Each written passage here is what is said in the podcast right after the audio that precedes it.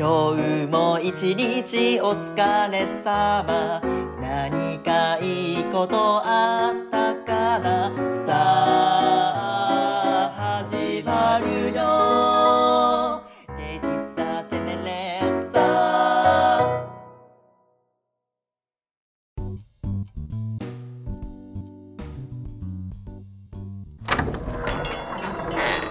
いらっしゃいませ。ゲイ喫茶テネレッツァへようこそ。バリスタの平田恵美です。このポッドキャストでは主にゲイバイ男性その他 LGBT ソジセクシャルマイノリティにご理解のある方々を対象としてお話をしていこうと考えています、えー今回は、えー第21回目の、えー配信となります、えーというわけであ皆様。あの、あのラジオは生きているのかというふうにあの不安になった方もかなりいると思います。あの、いや、実質3ヶ月を隔てての収録になってますね。途中なんか意味わからん特番が入ってたけど、まあそうそう、あの、レギュラー回としては、うん、今回が、うん、まあ3ヶ月ぶりということで、いやー、なんか、ちょっと、うん、まあ予想できてはいたけれど、やっぱりちょっとがっかりですね。自分のその、あの、継続力がこんなにないんだっていう風にね、な、なんでしょう。あの、まあ、どんな理由があっても、こう、定期配信を続けている人たちいるじゃないですか。しかも、毎回それなりのクオリティを持ってね。うん、なんか、まあ、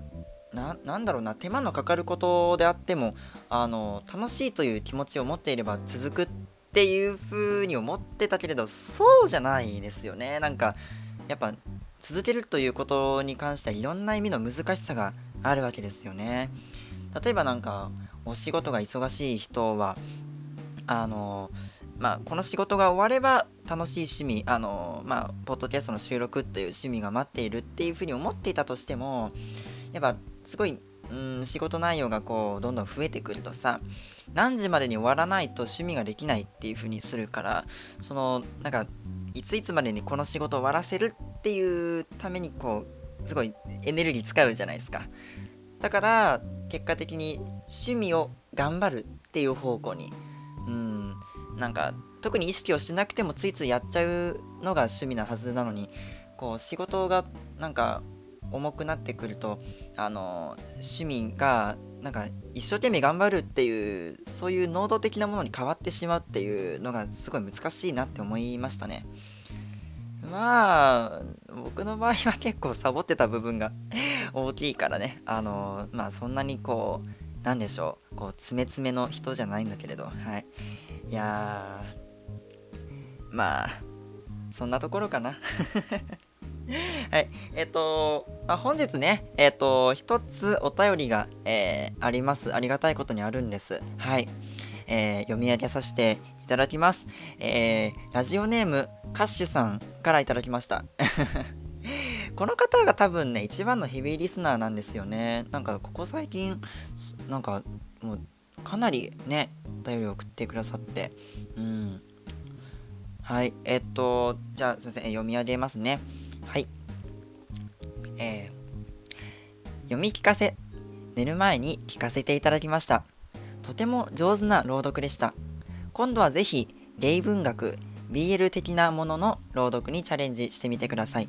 これといったものは今思い当たりませんが、せっかくのゲイポなので、週1の配信を目標にしているとのことで、毎回楽しみにして待ってます。これからもよろしくお願いします。というお便りいただきました。ありがとうございます。えー、なんか、うん、あの、ちょっと自己満足的な意味のわからない特番を、まさかこんなにちゃんと聞いてくださって、しかもお便りが来るとは思ってなかったんですけど。はい、えっ、と、まあ、そそうそうですね。えーまあ、その特番っていうのは前回の、あの、宮沢賢治の小説を僕が、まあ、割と頑張ってあの朗読するっていう、まあ、そういう企画だったんですけど、うん、まあ全くゲイの内容関係ない内容だったからねなんか。果たしてこれはゲイポで配信するして良い内容なのかっていうなんかそのうん、なんかカテゴリー的アイデンティティがよくわかんなくなるような感じの 内容だったけどさ。はい。えっ、ー、と、まあ寝る前っていうことで、そうですね、まあ、あのーなんだろうな、まあ、寝る前の読み聞かせっていう、まあ、イメージを持っての収録だったので、うん、なんかこちらのまあイメージ通りにね使っていただいたという感じで、うん、あの光栄です。えー、まあ内容が上手だったということで あのー、まあ僕はそのなんだろうな。まあ別にナレーションの勉強とかねしてるわけじゃないんですけどあのー、まあ多分まどっかの回で話したんですけれど僕あのネットラジオの配信に興味を持ったきっかけがあの YouTube に落ちている声優さんのラジオだったんですね。それでまあなんだろうな声のお仕事をされている方に対してちょっと興味が湧いたっていう時期は確かに過去にあります。うん。なんかなんだろうなまあ文学作品の読み上げっていうのもあの見方を変えれば聴覚芸術なんですよね。つまり音楽と同等のあのまあ立ち位置っていう風にも言えるわけですよね。でしかもそれって結構いろんな人が簡単にできることなのであのなんか上手に歌ったりとか楽器を演奏したりっていうのは難しいんだけれど文学作品の朗読っていうのはあのまあ、誰でも簡単にその聴覚情報に関するあの演者になれるパフォーマンスする人になれるっていうことであのでしかもなんか個人的にはこうなんか心のリハビリになるかなっていうふうに思う部分もあってうん意外とないですよね。あの小中学校では必ずやっていた国語の教科書のよあの朗読っていうものうん大人になってしまうとなんか全然文学作品のそれも結構本気で朗読をするっていう機会は意外とないですよね。うん、という発見がまあありました。多分この辺の話題はねあの140字以上のゲイの中村さんも同じことを思ってるんじゃないかな。でなんかリクエストが来てるよね。ゲイ文学 BL 的なものって書いてあるけど。まあまあまあ、うん、あのー、まあ男性同士のね、あのー、内容のその、まあ、観音小説もきっとあるんでしょうけれど、まあ、ただネットラジオで配信するとなると、著作権気にしますからね。だから、まあ、ネットに投稿されてる、こう、あの、体験談に混じってる感じの、まあ、あの、フィクション系をどっかから持ってくる感じにはなるんですかね。うん。まあ、途中のちょっと、うーん、なんだろうな。まあ、ちょっと 変な擬態語とかが登場するようなシーンをどう読み上げるかっていうのがねなんか 読み手の技量がまとわれちゃいそうですけれど。まあまあまあ。えっ、ー、とあそうだ。あのこの間知ったんですけれどあのえっ、ー、とね音楽とふとの豚キノさんが結構あのノートにねいろいろ投稿されててでその中の過去の投稿にあのなんか連載、れ、れ、噛んじゃった。えー、連載小説の、あの、なんか投稿が、確か、えっ、ー、と、第8回ぐらいまであったかな。うん、それをなんか、まとめて、こう、で、なんだろうな、役者をこう、3、4人ぐらい集めてさ、で、なんかこう、飛ばし飛ばしで、あの、呼んでいくみたいな、なんかそういう企画もね、できたら面白いですよね、なんか。うん。で、最後、あの週1の配信を目標にっていうのがねこれは本当に始めたての僕の抱負ではあったしまあ第5回ぐらいの配信でなんかそんなことを言ってたかな。いやあのー、これこれはですねあのー、ごめんなさい無理です。週1は無理だ。うん無理になっちゃいました。いやー。ななんだろうな。なんか継続性に欠けるんですよねその僕のいろいろなんだろうな。こだわりをね変に持っちゃうんですよ。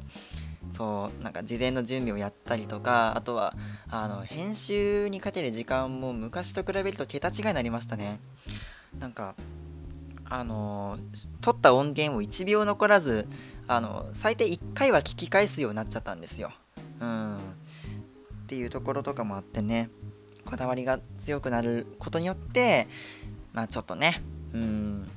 ちょっと雑な感じにした方が気軽に配信はできるんでしょうけれどなんかそこをね落としたくないっていう風に変に思っちゃうんですよね。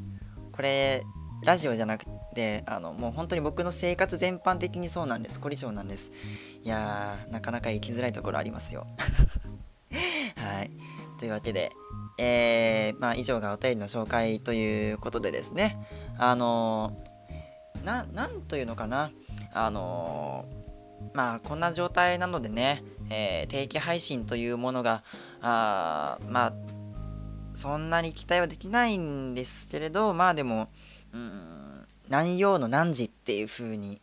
ね毎週何曜何時配信っていう風な約束は多分僕は守れないんです。だからそこの宣言はできないのであのまあうーんこの不安定な感じですけれど個人的にはそれが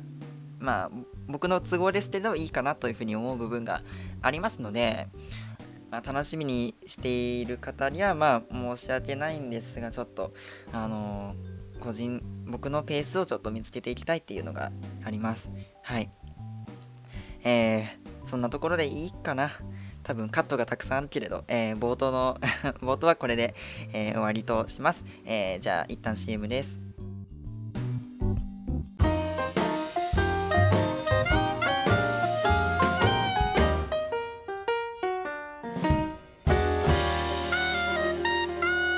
テネレッツァ。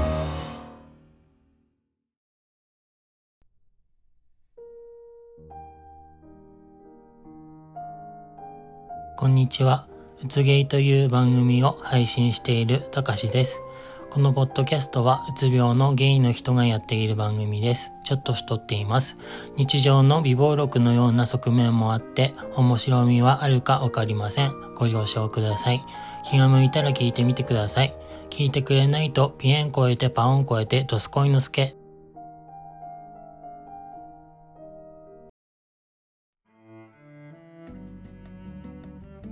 さあというわけで、えー、本編の方ね、えー、これから収録していきます。えー、本日のテーマは何かというと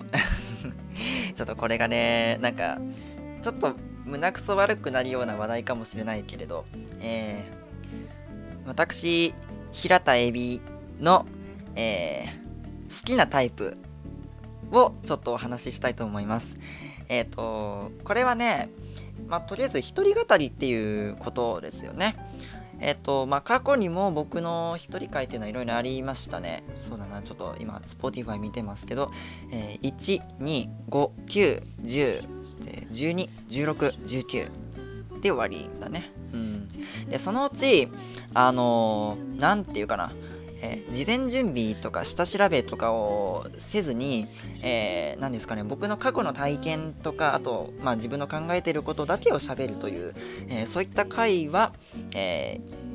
そのうち1、2、10、あ、16は、うん、ちょっと例外としとこうかね。そんだけか。そんだけだね。うん。だから過去1回、2回、10回でしか、えー、本当の意味でのこう何ですかねあの個人ブログ的なあ随筆的な、えー、内容というのはお話をしてないっていうことにまあちょっと気づいて、うん、回数少ないなって気づいてですね。うん。なんかまあ、一人収録となるとその題材集めのためにですね事前にいろいろこうあのネットを見たりとかしていろいろ情報をかき集めてそれのこうレポートみたいな感じでお話しすることが多かったんですね。うんただまあそれは何だろうなあの自分の意思を伝えるっていうまあポッドキャストの醍醐味がうんまあ、若干かける部分もありますよね。それで、えーと、自分のことを話すっていう回をちょっとあのどこかで設けないとなっていうのはちょっと思ってました。えー、それとあとね時々、あの、スペースをね、えー、利用することがあるんですよ。Twitter のスペース機能、あのリスナーの皆さんは、あのご利用なさったことあるでしょうか？えー、そこでね、あのまあ、なんだろうな。本当にこのゲイ界隈になるとすごいいろんな人がスペースを利用してるんですよね。あの僕はかなり多くのアカウントを持ってるんですがその中でもあのまあこの平田エビの個人アカウントであの、まあ、フリート欄見てるともう本当に多くの数のあのスペースが開いててだからまあ声での交流っていうのが盛んだなっていうふうに思う時が多いんですけどでその時にねなんだろうなまあ親しい人同士とかだったらまあそれなりに話題はあるんでしょうけれど、まあ、例えばこうある程度大人数が集まってであのまあ書店の人も結構いるっていう状況になってくるとねこれはいよいよ共通話題ないんですよ。あのみんなそれぞれ、えーと、ゲイであるということの一つの共通点を除いては本当にバラバラなあの状況の人が集まってくるとなるとねうーんなかなか難しいところがあるんですよね。で、まあ、全員が全員こうなんでしょう、えー、自分の知らない範囲とかにこう興味を持つことのできるっていう、うん、まあなんでしょう聞き上手な人でもないからそうなってくるとねまあこれは何でしょう多くのあのまあゲイバーの店子さんとかも同じことを思ってるのかもしれないけれどやっぱりね恋愛とか下ネタとかその辺まあ要するにその何でしょうあの人間がそんなに理性を持ってなくても関わりを持つような感じの部分って言えばいいのかな？ちょっと言い方が悪いかもしれないけど、うん、そこじゃないとねやっぱりあの全員が話に乗っかることは不可能であるっていうことがまああるんですよ。うん、で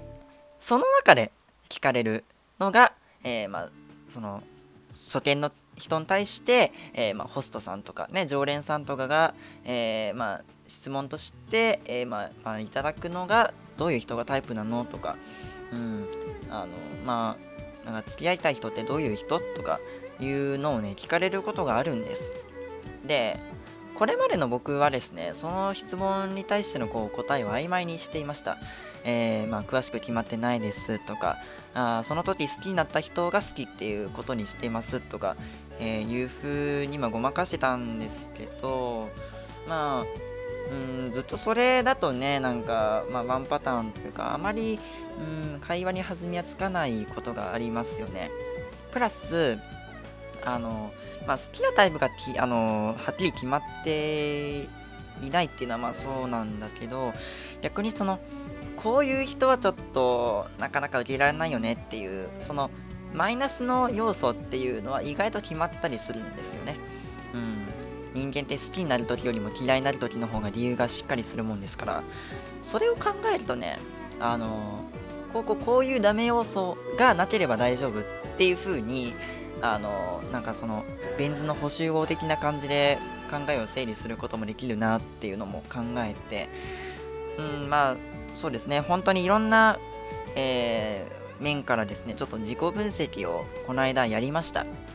えー、過去のフォロワーさんとかも見てね、あの、うん、あ、こういう人って、なんで自分は興味を持つことになったんだろうっていうふうに、そこの部分をちょっと考えてみたりとか、かなりいろんな方向のアプローチで、あの自分のこう、まあ、思考というものをですね、整理してみました。はい。それでまあ、今から僕がどういう人を好む傾向にあるのかっていうのをお話ししていきますがまずあの前半と後半に分けさせてください前半が見た目ですねで後半が性格ですうんでこれは何かというとですねあの興味の方向性がちょっと違う気がするんですまあ密接に関わってるしあの補っている2つの要素であるっていう考え方ももちろんあっていいと思いますよ。まあ実際そういう風に僕も一部取ってるところはあるんです。ただ、うーんな、なんていうのかな。直感的に付き合いたいと思うかって言われるとそうでもないような、なんて言うんでしょう、その、本当にルックスだけっていう人は、あの、仲良くなりたいっていうよりかはこう、あの、遠くから見ている分にこう、なんか眼福というかこうまあどっちかというと推しですよね。まああとはそのなんだろうな。まあダイレクトに出しちゃうとポルノ動画とかでどういうねあのエッチなサイトあの検索ワードを入れるかなっていうところまで考えてうんまあ、自分のそのまあルッキズムに対するこう思考性というのはどこにあるんだろうっていうのをちょっといろいろ考えました。はい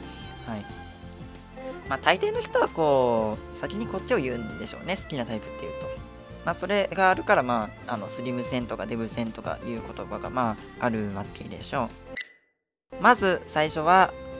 かなり王道かな単発が結構好きですね。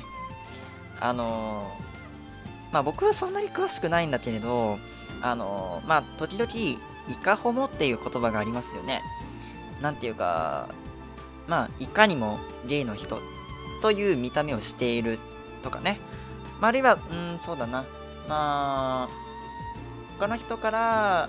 うん、あの人ゲイなんだよっていうことを、まあ、噂とかでした時に、ああ、言われてみればそうかもっていう風な、まあ、見た目をしている人っていうのが、まあ、一部ね、そのステレオタイプとしてあるわけですよ。で、まあ、その中の代表的なものじゃないですかね、単発っていうのは。うん。なんか聞くところによると、あの単発以外受け付けないっていう発展場も存在するそうですね。はい。で、単発は単発でもね、本当にサラサラなのがいいんですよ。あの、パーマとかじゃないんですよね。本当になんかサラッサラのまっすぐなやつかな。まあ、あとはその、うん、単発のまあちょっと変化球って感じで、ソフトモヒカンあたりも割か割といいかなっていう風に感じる時がありますね。うん。で、えー、その次、まあこれもかなり 王道じゃんって言われるんですけど、まあ、まあ見てる分にはね、やっぱ筋肉、筋肉がついてる人がいいかなって思いますよね。まあ別にね、あの、ムキムキじゃなくてもいいんです。標準体型の人がやっぱりいいですね。まあ標準体型を維持するっていうのがどれだけ難しいことなのかっていううんなんか普通が一番とかよく言いますけれど普通っていうことはめちゃめちゃ難しいと思いますね。本当に。本当に難しい。うん。世の中の平均的であるっていうのはまあ本当に難しいこと。でまあなんだろうな。筋肉は筋肉でもどこフェチだって言われると僕はやっぱり胸筋かな。まあこれはうん多くの人がそうなんじゃないかなやっぱり。はい。まあ僕がめちゃめちゃ痩せてるんですよね。あの、今にも死にそうなぐらい痩せてるんです、僕。ね。それでまあ、うーん、まあそれなりにこう、なんか一人前というかたくましいような、あまあそういった、まあ、体を持ってる人に対する、まあ、ななんだろうな、まあ、憧れというのが、まあ多分昔からあったんですよね。うん。だからまあ、なんだろうな。自分と対照的にうん、自分にないものをこの人は持ってるっていう、まあ、そういうリスペクトみたいなところもきっとあるんですよね。うん。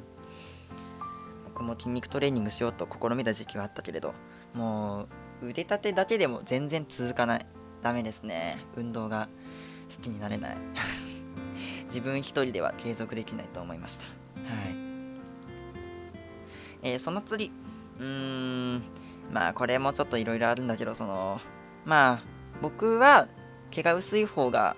いいかなっていう感じはありますね。ただまあ、なんだろうな、ちゃんと処理をしてる人っていう意味でもないですね。まあこれも標準的でいい気はするけれどな。うん。まあそんなこと言っても僕もめちゃめちゃもうふくらはぎはボーボーですからね。うん。濃い方がなんかオスっぽくて好きっていう人はいますけれど、それではないということ。少なくともそれではないということですね。うん。それからあの顔の好みとかを聞かれる時があるんですけどそれもねなんか決まってないんですよね。どういう感じなのかな。なんか芸能人で好きな顔言ってよとか言われてもねパッて思いつかないんです。僕は分かんないですよね。ただまあ強いて言えばね本当に強いて言えばなんですけどあのー、本当に平均のちょっと上ぐらいのなんか微妙なラインなんですけど、あのー、目がクリッと大きい人よりは細い方が、まあ自分が好む傾向にあるのかなっていうふうに思ったことはありますね。まあこれももしかしたら僕が結構あのー、まあまん丸な感じなんでそれでまあ自分と対照的な方を好む傾向にあるっていうことになっちゃうのかなどうなのかなあとは、えっ、と、身長の好みに関して、えっ、と、まあ、これもそんなに厳格なあれはないんだけど、まあ、これも強いて言うならっていう前提があってなんですけど、まあ、自分より高い方が好感が持てることがあるかな。なんかこう可愛がりたいっていう人はなんか低身長の方がいいとか、まあ、あるいはこううんまあ精神的に対等でやりたいっていう人はなんかあの自分と同じぐらいの身長がいいなっていう人もいますけれどまあ別にうん僕はかなり内面重視な人なんでまあそこはなんだろうな。まあ座れば同じじゃんって 思っちゃう時もあるけどさ。はい。まあそんな感じがまあまずねえー、まあ概要かな。その次えっとえー、ファッションについてなんですがあの本当に僕はシンプルなものが好きかな。あの夏場は本当にもうスラッとした T シャツだけでいいんですよ。あのシャツを着てる人に対してあんまりうーんなんかピントは来ないかな。冬場もね何でしょう。あのかっちりシャツにセーターとかいう風にこうおしゃれ決めてる人いますけど僕はセーターには全く惹かれないんですよ。うん。僕はやっぱ冬場はパーカー着てる人がいいですね。だからなんちょっと子供っぽいのがいいのかな。うん。夏場のズボンもねなんかあのー、なんかかっちりジーンズ履いてますっていう感じよりはねもうちょっと安っぽい感じの短パンでいいんですよ。うん。だから何ていうのかなそのカジュアルなおしゃれというかあまあ、ちょっとしたセミフォーマル系ではないもの。ちょっとなんかうーんなんかななんだろうな。若干貧しめのものがいいのかな。いや貧しめということじゃないと思うけど。うん。あとはそのキャップかぶってる人に対してもなかなかうん、興味持つことがあるな。ハットよりはキャップ、絶対キャップですね、僕は。ハットよりは。うん。ハットもかなりこう、セミフォーマルの方に近づいちゃうから、なんかね、キャップの方がなんか、まあ、ゲイっぽい感じはしますよね。うん。で、まあ、あと、これも、うん、あの、夏場、裸足にサンダルとかの方がまあいいかなっていう感じはありますよね。なんか普段のおしゃれ着としてこうなんかベージュの革靴とか履きこなしてるようななんかそういうまあこうプチぶりな 大人の方もいますけどまあ正直惹かれないですかね僕は。だからまあ子供っぽいのがやっぱいいのかな。あそしてねえっ、とそうだなまあこれは特に T シャツに関してあのいろいろこう柄物が入ってるよりはまあシンプルな方がいいですね。柄物っていうのもこうなんかいろいろわーって文字とか絵とか書いてあるっていうのじゃなくてそのなんだろうななんかえー、ボーダーラインあるじゃないですか。横の横島の T シャツありますよね。あれあんまり好きじゃないんですよ。なんかスラッともう本当に無地の。あの本当に襟もないボタンもないポケットもないっていう状態の T シャツを着てる人が好きだなって思うんですよね。本当にもうシンプルな感じで。でここからちょっと、まあ、強引な考察なんですけどあのなんかゴリゴリではないんですがもしかしたら僕はあのユニフェチ入ってるかもしれないですね。なんか、まあ、僕が本当に運動ができなかったんでだから中学高校の時のこう、まあ、運動神経のいいあの同級生たちうーん、まあ、体育会系のその部活に入っているようなあ、まあ、友人に対してこうあすごいなっていう風なあそういう憧れの気持ちっていうのがあってそれがなんかこう今になっても引きずってるっていう部分がまああるのかもしれないですよね。うん、でえっ、ー、とまあ時々ですけれどあのメガネフェチという風にあにプロフィールに書いてる人もいますよね。うん、でまあ僕はそこはそんなにあのまあこだわりは強い方ではないんだけれどただ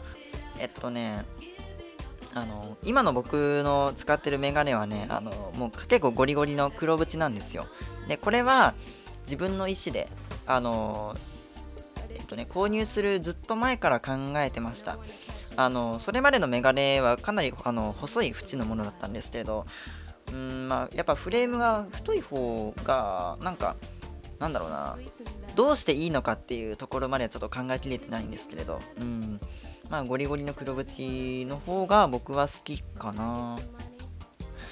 あのまあ、ゲイ界隈で時々そのあの結構フレームが大きいタイプのね、えー、まあ、レンズの直径が大きいタイプのこう丸っこいメガネを、あのまあ、好む人もね、うんまあ、それもそれでこう、あのまあ可愛らしくあの使いこなしてる方もいますが、うん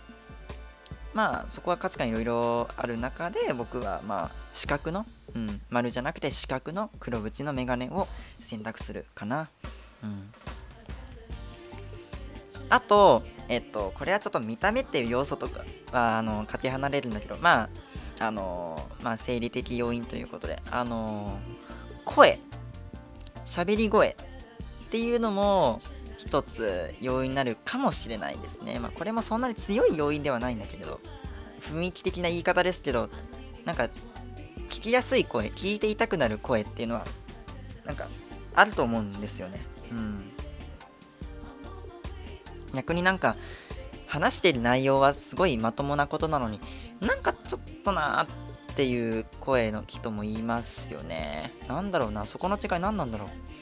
単純に滑舌とか声のトーンとかそういうなんか、うん、単純な問題ではない気がしますね。好感が持たれる喋り方って何だろうっていうふうに僕もちょっと研究中ですけれど。はい。というのがまあえ、ー、と前半の内容でした。はい。後半ですね、えー、内面的な要因について話してみたいと思います。えっ、ー、と、まあそうですね。これはもう本当に真面目な真面目な意味でね、うん、あの、まあ、なんだろう、まあ、恋愛っていうことだから、まあ、若干下心系もね、あの入ってるかもしれないけれど、でも、やっぱ僕は、うん、人間としてこうまともなやり取りっていうところをやっぱりまあ、真面目真面目な意味でのねその、えー、まあ、長いスパンを見据えた上での恋愛を考えるとすればまあこっちなんだろうというふうに思ってるわけですよ。うん。なんか一緒にいたいなっていうふうに何かちょっと直感的に思うような人柄ってあるんじゃないですかこの人となんかねえー、と変なことエッチなことしたいっていう以前になんか人としてあこの人は仲良くなりたいって波長が合う気がする相性がいい気がするっていうふうに思う人っていると思うんですよ。うん、でそれが何なのかなっていうのをちょっと自分の中でいろいろ考えました。こっちを考えるのがすごい大変でした。はい。えっ、ー、とまずね、えっ、ー、と、あ、そうだ、これ事前に断っておこう。あの、今まで話した内容もこれから話す内容もあの全部満たしてなきゃいけないっていうことではないです。そそんな狭きもんじゃないです。あのだからあこの人いいかもっていう風に興味を持つきっかけになってるっていうだけで、うん、あのこれを全部同時に満たさなきゃいけないっていうそんなあの狭き門ではありません。そこはちょっと言っておきます。そしてあのこれから言うあの僕のこう理想の人柄っていうのもですねかなりあの敷居の高いものでして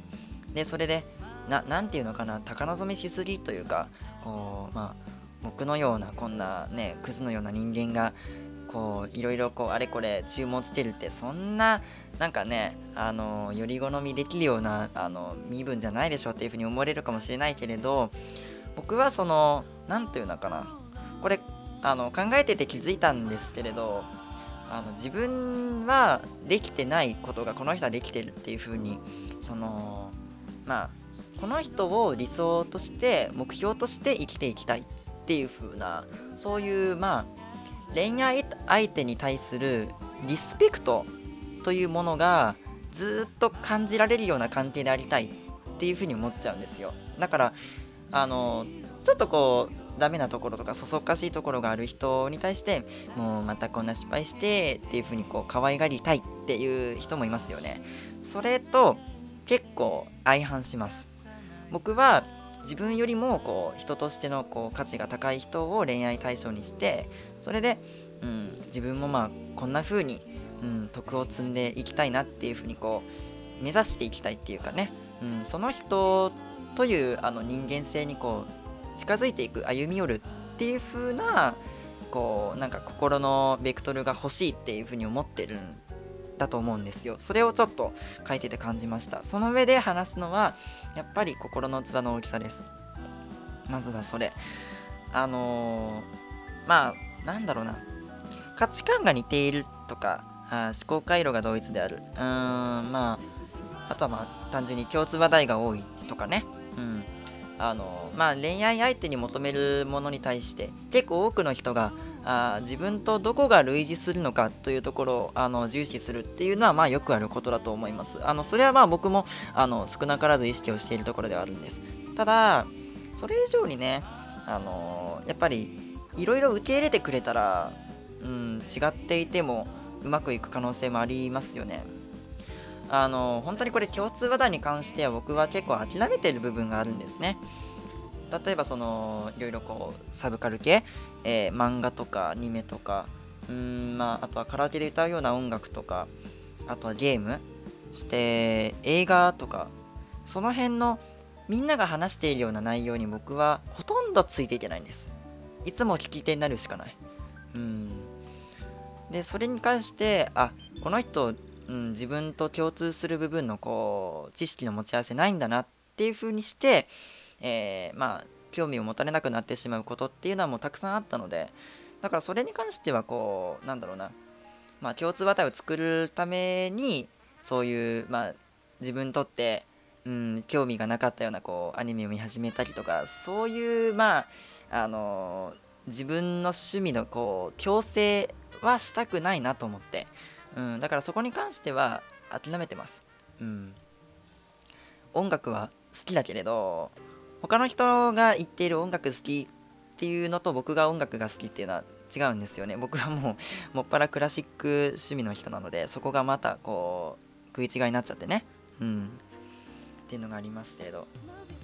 まあだからそういう違いがあったとしてもある程度はこう興味を示してくれる感じなのかな。うん。そもそもなんか他人に興味を示さないっていう傾向の人が多すぎますよね。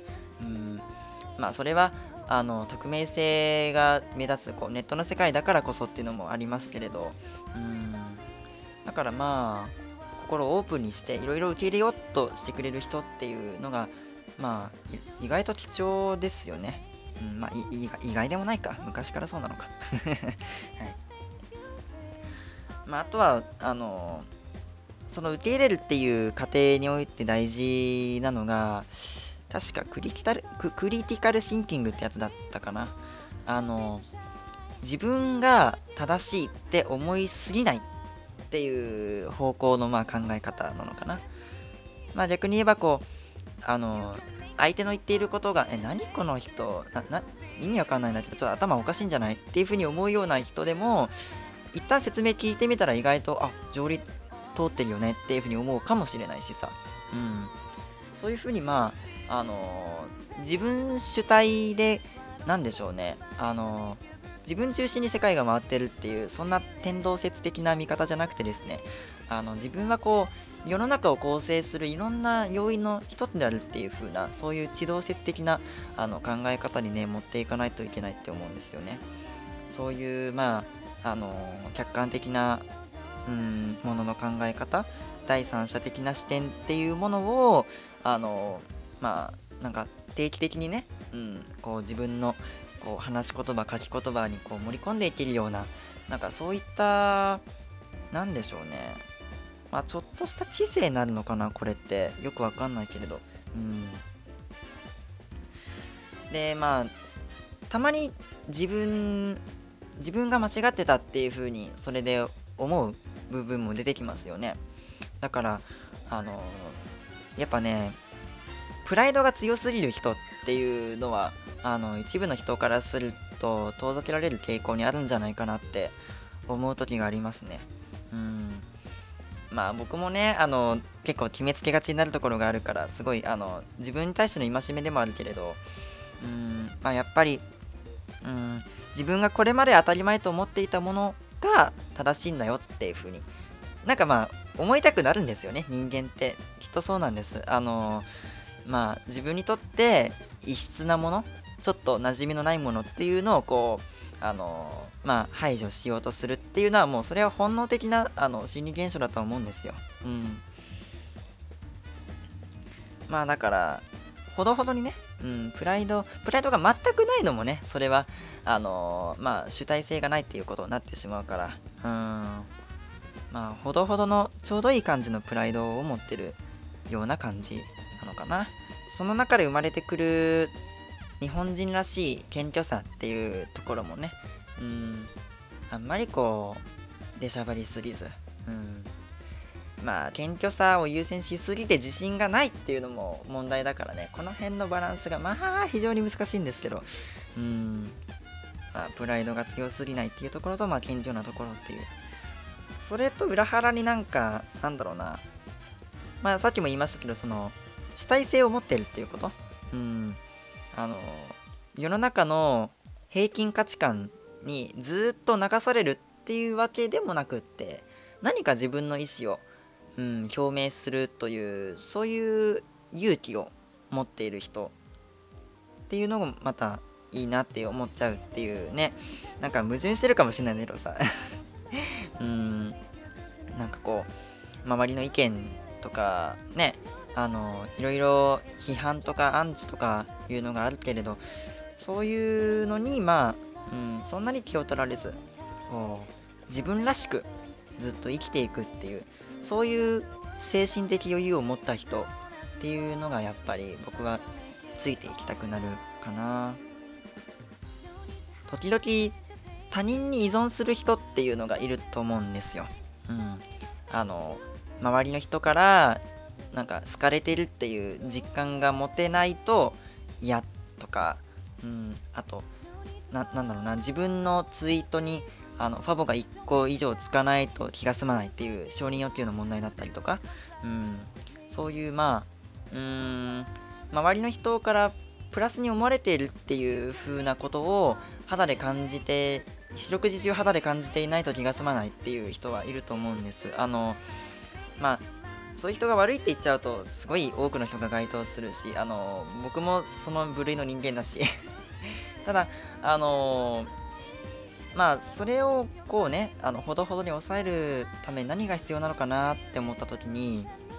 何か一つ以上の生きがいを持ってることだと思いました。あの自分にはこれがあるから大丈夫っていう風に思えたらいいのかなって思って。まあ僕の場合は音楽だからね。うん。あのまあ例えばうんまあこれを言っちゃ終わりなんですけれどそうだな。なんかうんとある YouTuber がまあ例えばいたとしてうん。でそれであの、まあちょっと諸事情によりあのまあ、これから無期限活動休止としますっていう風に動画の更新が終わった途端にこの人の更新をあのー、なんかもう本当に楽しみというかね心の支えにしていたのに止まっちゃうなんてそんな考えられない信じられないちょっともうロスっていう風になっちゃう人結構いると思うんですよね。まあドラマの最終回とかでよくある話ですよね。うん。だからまあ有限なものですよねそれっていうのは。うん。それに対して音楽とかあるいはこう学問の世界とかいうのはあのそんなに流動的じゃないものですよね。うんなんか触れようと思えば結構簡単に触れられるというか、うん、そういうそんなにすぐには揺るがないあのような趣味を持っておくといいかと思うんですよね。うんまあ、僕の場合は音楽の他にはコーヒーとかありますね。うん、そういう、まあ、自分にはこれがあるから大丈夫っていう風に、うん、自分はこうこうこういう趣味に対してこう生きる目的を感じているっていう風に、うん、いう風な何かを持っておくといいんじゃないかなって思いました。はい。えー、それからですね。あのー、これは話し言葉とか書き言葉の部類になってくるんですけれど程よくあくまでも程よくですけど理系の方があの話が合う部分があるかと思いました。というのはですねあのまあ何かしらのうんまあまあ悩みをね、うん、抱えていてでその悩みを誰かに相談するとしましょう。でまあある人があなんか悩んでるならうんあの自分が聞いてあげるよっていうふうに言ってでまあ自分は今こうこうこういう状況でちょっとあの頭を抱えてるんだよっていうのを事細かに話してその後うんまあそんなこともあるよねとかまあ人生うまくいかないこともあるよとかまあ時間が解決してくれるんじゃないみたいな簡単な返しで終わっちゃうっていう風な人いますよね。これねあのー、あのまあ世の中にはですねこう具体的なあ改善策を聞きたいとかいうことじゃなくて自分の話をうん自分のストレス愚痴というものをあの誰かに聞いてもらえるだけでいいというふうに考える人もいますね。うんまあ、それはあの一つのね、えー、まあこう思考回路としてあのいろいろね多様な考え方の中の一つだと思うんですけど僕は違います。僕はあの原因と改善策っていうものをあの全部あの論理立ててあの整理をしたい人間なんですよ。だからそこのところでなんかね理路整然と喋る人の方がなんか一緒に話していたいなっていう気になりますね。あそうだこれも言っておこう。あの僕結構ね喋りというよりかは語りが好きなんですよ。例えばねそうだな。なんか今このアイスクリーム美味しいんだよ最近新発売なんだよって言っていや美味しそうとか言ってで食べていや自分はちょっと美味しくなかったのこっちの方がいいかなっていう会話よりもなんかね同じ話題についてあの結論もゴールも何にもないような話題を1時間も2時間もずーっと、うん、それこそまあ僕にとってはま音楽の話とかでもいいんだけどあのずーっと語るっていう、うん、ワイワイ楽しく、わーって、あのなんかお酒飲んでこう、なんだろうな、こう、陽キャ感が溢れるような感じで、まあ、あの、喋るっていうよりはですね、考えることをしながら、うん、喋っていくような、そういう、まあ、語り合いっていうのがめっちゃ好きなんですよ。これね、まあ、こんなこと言い出したら、うん、あ、自分もそういうの好きだよっていう人は、まあ、少なくなるんじゃないかな。どうかな。まあ、あとはその、まあ、人生スパンでのこうなんでしょうね世の中を、うん、俯瞰したような見方ができるような人っていうのもねやっぱり、まあ、さっきの悩み相談の、あのー、場合には、うん、あこの人頼りになるなってこの人にいろいろ話してみたいなっていうふうに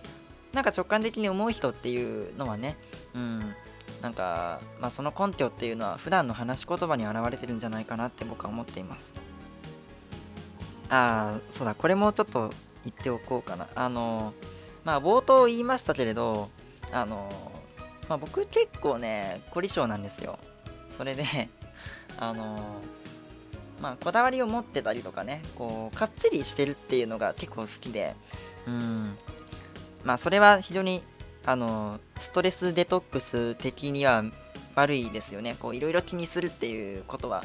ね、あの普通の人ならこう気にせずさーっと流せるところ流しきれないっていうのはねなんか心の中の突っかかりっていうのがその都度増えていくわけですからなんかどんどんストレスは溜まっていく感じはするんですけどでもそれと全く真逆のこうなんだろうな非常にチャランポランに生きてるような感じうんなんかこうなんでしょうねあのー何か企画を作るとしてねあのいついつどこでとかいう話し合いもなんか全部人任せにする人っているじゃないですか。こうなんか役割を引き受けるっていうこと嫌がるような人たちというかね。うん。なんかあんまりなんだろうな能天気に生きてるっていういやまああのそそうやっていかないとねいけないような場面っていうのも人生に多くあるんだけど。うん。ただそればっかりなのもなっていう気はしますよね。うん。だからある程度のこだわりを持ってるような人っていうのが、まあ、一緒にいたいかな。まあ、これ、これね、あの こだわりが強いっていうことは、あの、例えば、同棲し始めてから、うん、あの、まあ、ぶつかる部分もありますよね。自分はこういう生活スタイルなんだけどっていう風に。うん。そうなってくると、まあ、あの先ほど申し上げたそのまあいろいろと受け入れる力自分が知らなかったものに対してまあこう器を広くして寛容にこう迎え入れるようなそういう部分もま必要だったりしてここは両立した方がいいのかな。いや難しい。めっちゃ難しい。すごいなんか矛盾してる。こういう人がいいなっっていう要素のこうビュッフェスタイルになっちゃってるから多分どこか両立できないと思うんだけどな。えその次がですねバイタリティに溢れている人って感じですかね。まあこれはあの物理的にもあのフットワークの軽い人に対しても同じようなことが言いますね。やっぱりななんかねやる気に溢れている人っていうのはやっぱりすごいキラキラして見えるんですよね。なんか全部のことに関してあめんどくせえっていう風に言ってる。まあ僕がそれなんですけど。うん。なんか何でもかんでもうんで他人の誘いとかに関してもいろいろこれやりたいとかあれやりたいとかいう風にしてしかもそれを実際に一つずつ行動に移せている人ってたまにいますよね。なんかたとえそれが報酬とかにつながらなかったとしても自分がやりたいと思ったから興味を持ったからやってるんだよっていう風なスタンスで実行に移せる人っていますよね。すごいなって思うんですよね本当に。そこのまあ行動力実行力に関して。まあ僕がこういう人でありたいっていうまあ憧れもあってこういう人と仲良くなってみたいっていう風に、うん、自分も何かしらのいい影響をね 受けたいなっていう部分がありますうんでえっ、ー、とその次えっ、ー、と僕は陰キャな方だとは思いますよ。うん。浜辺のね、すんごい、あの、短いビキニとか履いて、ウェーっていう風になんか戯れてる男軍団の中にはとても混じれない、あのー、まあ、なかなかネクラな部分もあるんですけど、うん。で、まあ、高校の時にね、あのー、まあ、それなりにカーストの高かった人たちの話の輪に入れなくて、それで、まあ、なんだろうな人望のある人ってあのいいなっていうふうに自分も周りの人に興味を持ってもらえるようなこう人柄になりたいなって思った時期もあってだからまあ陽キャに憧れた時期というのはあってしかもそれは今もちょっと引きずってる部分はあります。ただうんあんまりなんかパリピすぎるのもねっていうふうに思うんですよね。なんかある程度は、うーん、なんか落ち着いた部分というか、冷静な部分というか、あまあこれもさっきの知性というところとかん、あのー、関わってきますが、ある程度の IQ の高さは感じてたいかもっていうのがあって、いや、すごいわがまま言ってるな、大丈夫かな、この配信。あのー、で、なんか僕がすごい、なんか、インテリジェンスに関してのこだわりがあるような気がして、それ悩みだったんですよ。なんか他の人はなんかそんなこと言わないしなんかうーんなんか考える習慣持ってる人とかいう風ないろいろこう好き勝手僕が言ってるっていうのはこう傲慢なことなんだろうかっていう風に思ってたんですね。ただある人がねあの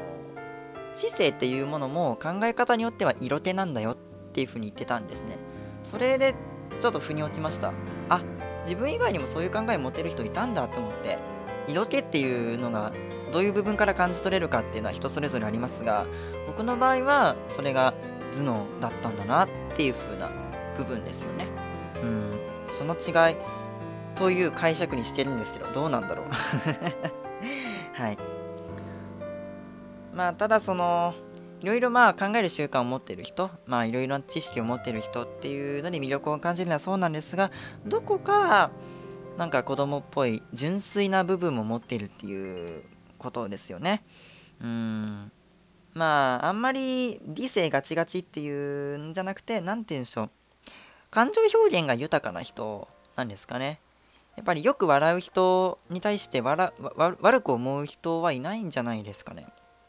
いやこれ本当にねあの生きる目的を失っている人とか疲れが溜まっている人とかあの仕事のストレスで頭をいっぱいにしてる人っていうのはですねびっくりするぐらい笑わないんですよ。忙しいという漢字は立身弁になくすですよね。つまり心をなくしてるわけですよね。まあ、日々の仕事のタスクに追われて追われて感情を失ってる人っていうのはですね、笑ったりとか、あと怒ったりっていうところのその、うん、感情の振れ幅っていうのがすごい薄まっちゃいますよね。それはなんか非常に味気ないことだと思うので、ただまあ、どういう風にした方がいいのかな。なんか良い出会いが必要だと思いますけどねその感情の振れ幅をなんか取り戻すためのね昔はみんなねあのストレスを持って子供時代生きてきたわけじゃないと思うんだから。うん。それも含めてやっぱり僕が最初に申し上げた小説の朗読はいいんじゃないですか？別の主人公になりきって、うん、感情の振れ幅を大きくするっていうなんかリハビリになるかもしれないですよね。うん、ただまあそういう子供時代の、うん、ピュアな気持ちを思い出せといえどまあやっぱり僕は理性の部分も重んじたいから幼すぎないっていうのがいいかな。でもバイタリティやフットワークのことを考えるとあんまり心がこう年を取ってない人おじさんすぎないような人がいいなっていうまあ何でもかんでもうん極端なのがやっぱダメだと思いますねまあこれは僕もね本当にいろんな部分で極端だから自分に対しての戒めっていうのももちろんあるんですよ。本当にあるんですよ。ただやっぱり何でもかんでもちょうどいい塩梅っていうのがあるわけですよね。でそのちょうどいいっていう塩梅がこう0から100まである中の50なのか60なのかそれとも35なのかっていう部分が人によって変わってくるっていう部分で0とか100を好んでる人はおそらくいないと思いますね。うん。何かしらのちょうどいいあの別の要素が入ってきて中和されていくっていう部分だと思いますね。ということでいやーちょっと大丈夫かな？これ放送内容として悪くないかな？なんかすごい自分のわがままをたくさん言っちゃった気がして。ただまあ、まあ、まとめると圧倒的に内面重視ですかね僕は。なんかイケメンだったら何でもいいとかいう人もいますけれど僕はそういう風にはなれないかな。圧倒的に内面重視かな。ああとこれこれも言っておこう。あの自分のことを好きになってくれる人が好きだっていう人もいますよね。うん、愛されているっていう実感が持てるなら他はそんなに優先されないっていうことを言ってる人もいますけど僕はあの 過去にそれで失敗した人なので、うん、やっぱ自分からリスペクトを持って能動的にこう接していくっていうそういうまあ方向性が僕は欲しいと思う人なんだなっていうのを今は自己分析として理解をしているつもりです。はい。というわけでじゃあ以上ですね、えー、平田エビの好きなタイプというものを見た目的要素と性格的要素の2点に分けて、えー、お話をしてみました、えー、これはどうなのかな？悪い反響がかなりありそうだけれどまあそれも覚悟で、えー、配信をしたいと思います。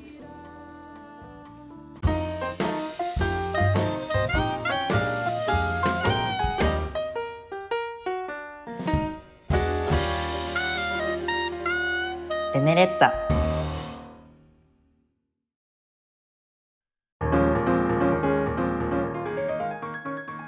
ナーの皆さんどうもこんにちは。芸喫茶テネレッツァの平田恵美です。音楽と人の歌木野です。車谷空です。坂の上の田村麻呂です。うつゲイのたかしです140字以上のゲイの中村です。本日もゲイのポッドキャストを聞いてくださった皆さんが大好きです。楽しいゲイポのネットワークがこれからももっともっと盛り上がっていきますように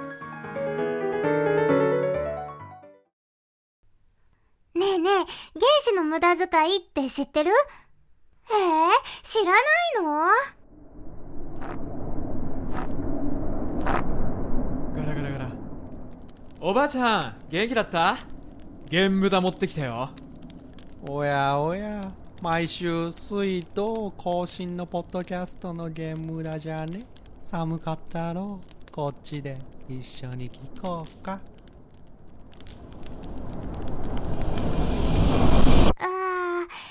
り知らなくてもいいかもね。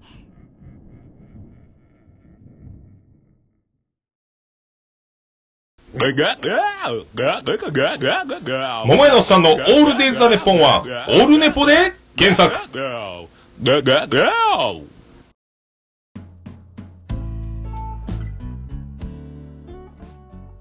はい、ということで、エンディングのお時間です。えー、ちょっと なかなか重すぎる内容だったかもしれないけど、えー、最後までね、えー、お聴きいただいた方、本当にありがとうございます。えーまあ、毎回申しておりますが、この番組ではお便りを募集しております。まあ、不定期なのでいつ読み上げるかっていう保証ができないんですが、でも、あの、もらうと嬉しいので、ぜひよろしくお願いします。えー、送り方はですね、えっ、ー、と、概要欄に記載のリンクにアクセスを、えー、してもらってですね、え表示されるフォーム、えこれ、あの、Google フォームですね、に、えご記入をお願いします。また、えっと、ツイッター用のハッシュタグをですね、えーカタカナ4文字、ゲイテネ、ゲイテネに、えー統一したいと思います。えー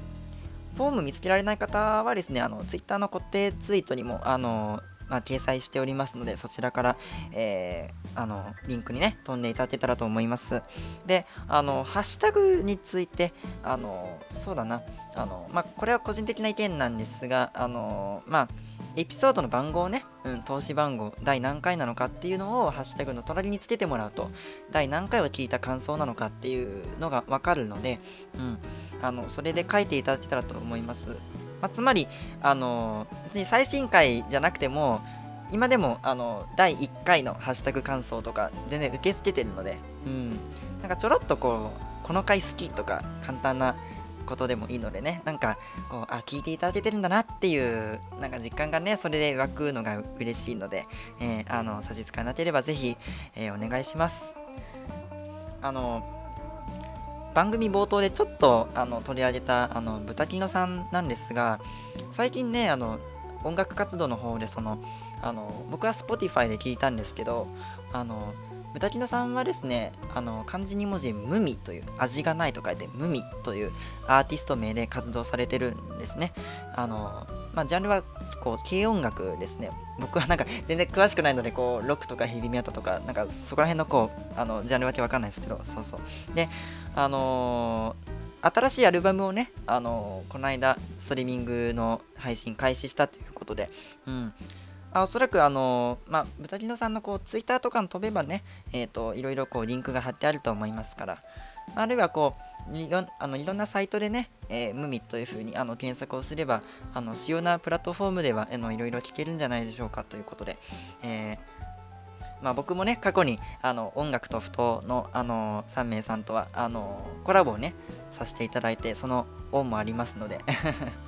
あとはなんか、あのゲイの方でね、そうやって音楽が好きっていう風に言ってる人がいるっていうのが、個人的にすごい嬉しくて、いつかね、なんか、あのどさんこのショコラさんとかとも 話せたらなんていう勝手な願望を抱きながらも、まあまあまあ、ちょっと、あの機会がないので、はい。じゃあ、この辺で終わりますかね。はい。えー、じゃあ、終わります。えーゲイティッサーテネレッツァ、えー第21回放送、えー今夜はこの辺で閉店します。お相手は平田エビでした。バイバーイ。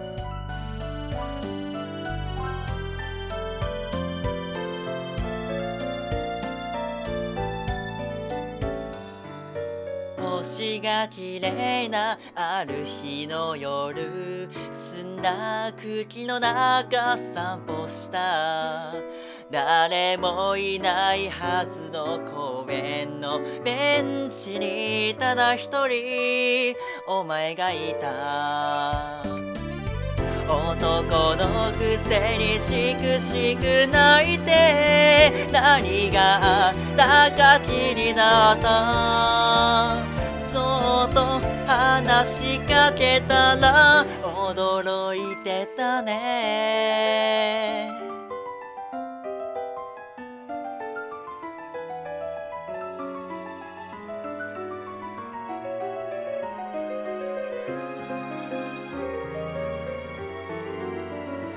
ゲイ喫茶テネレッツァ。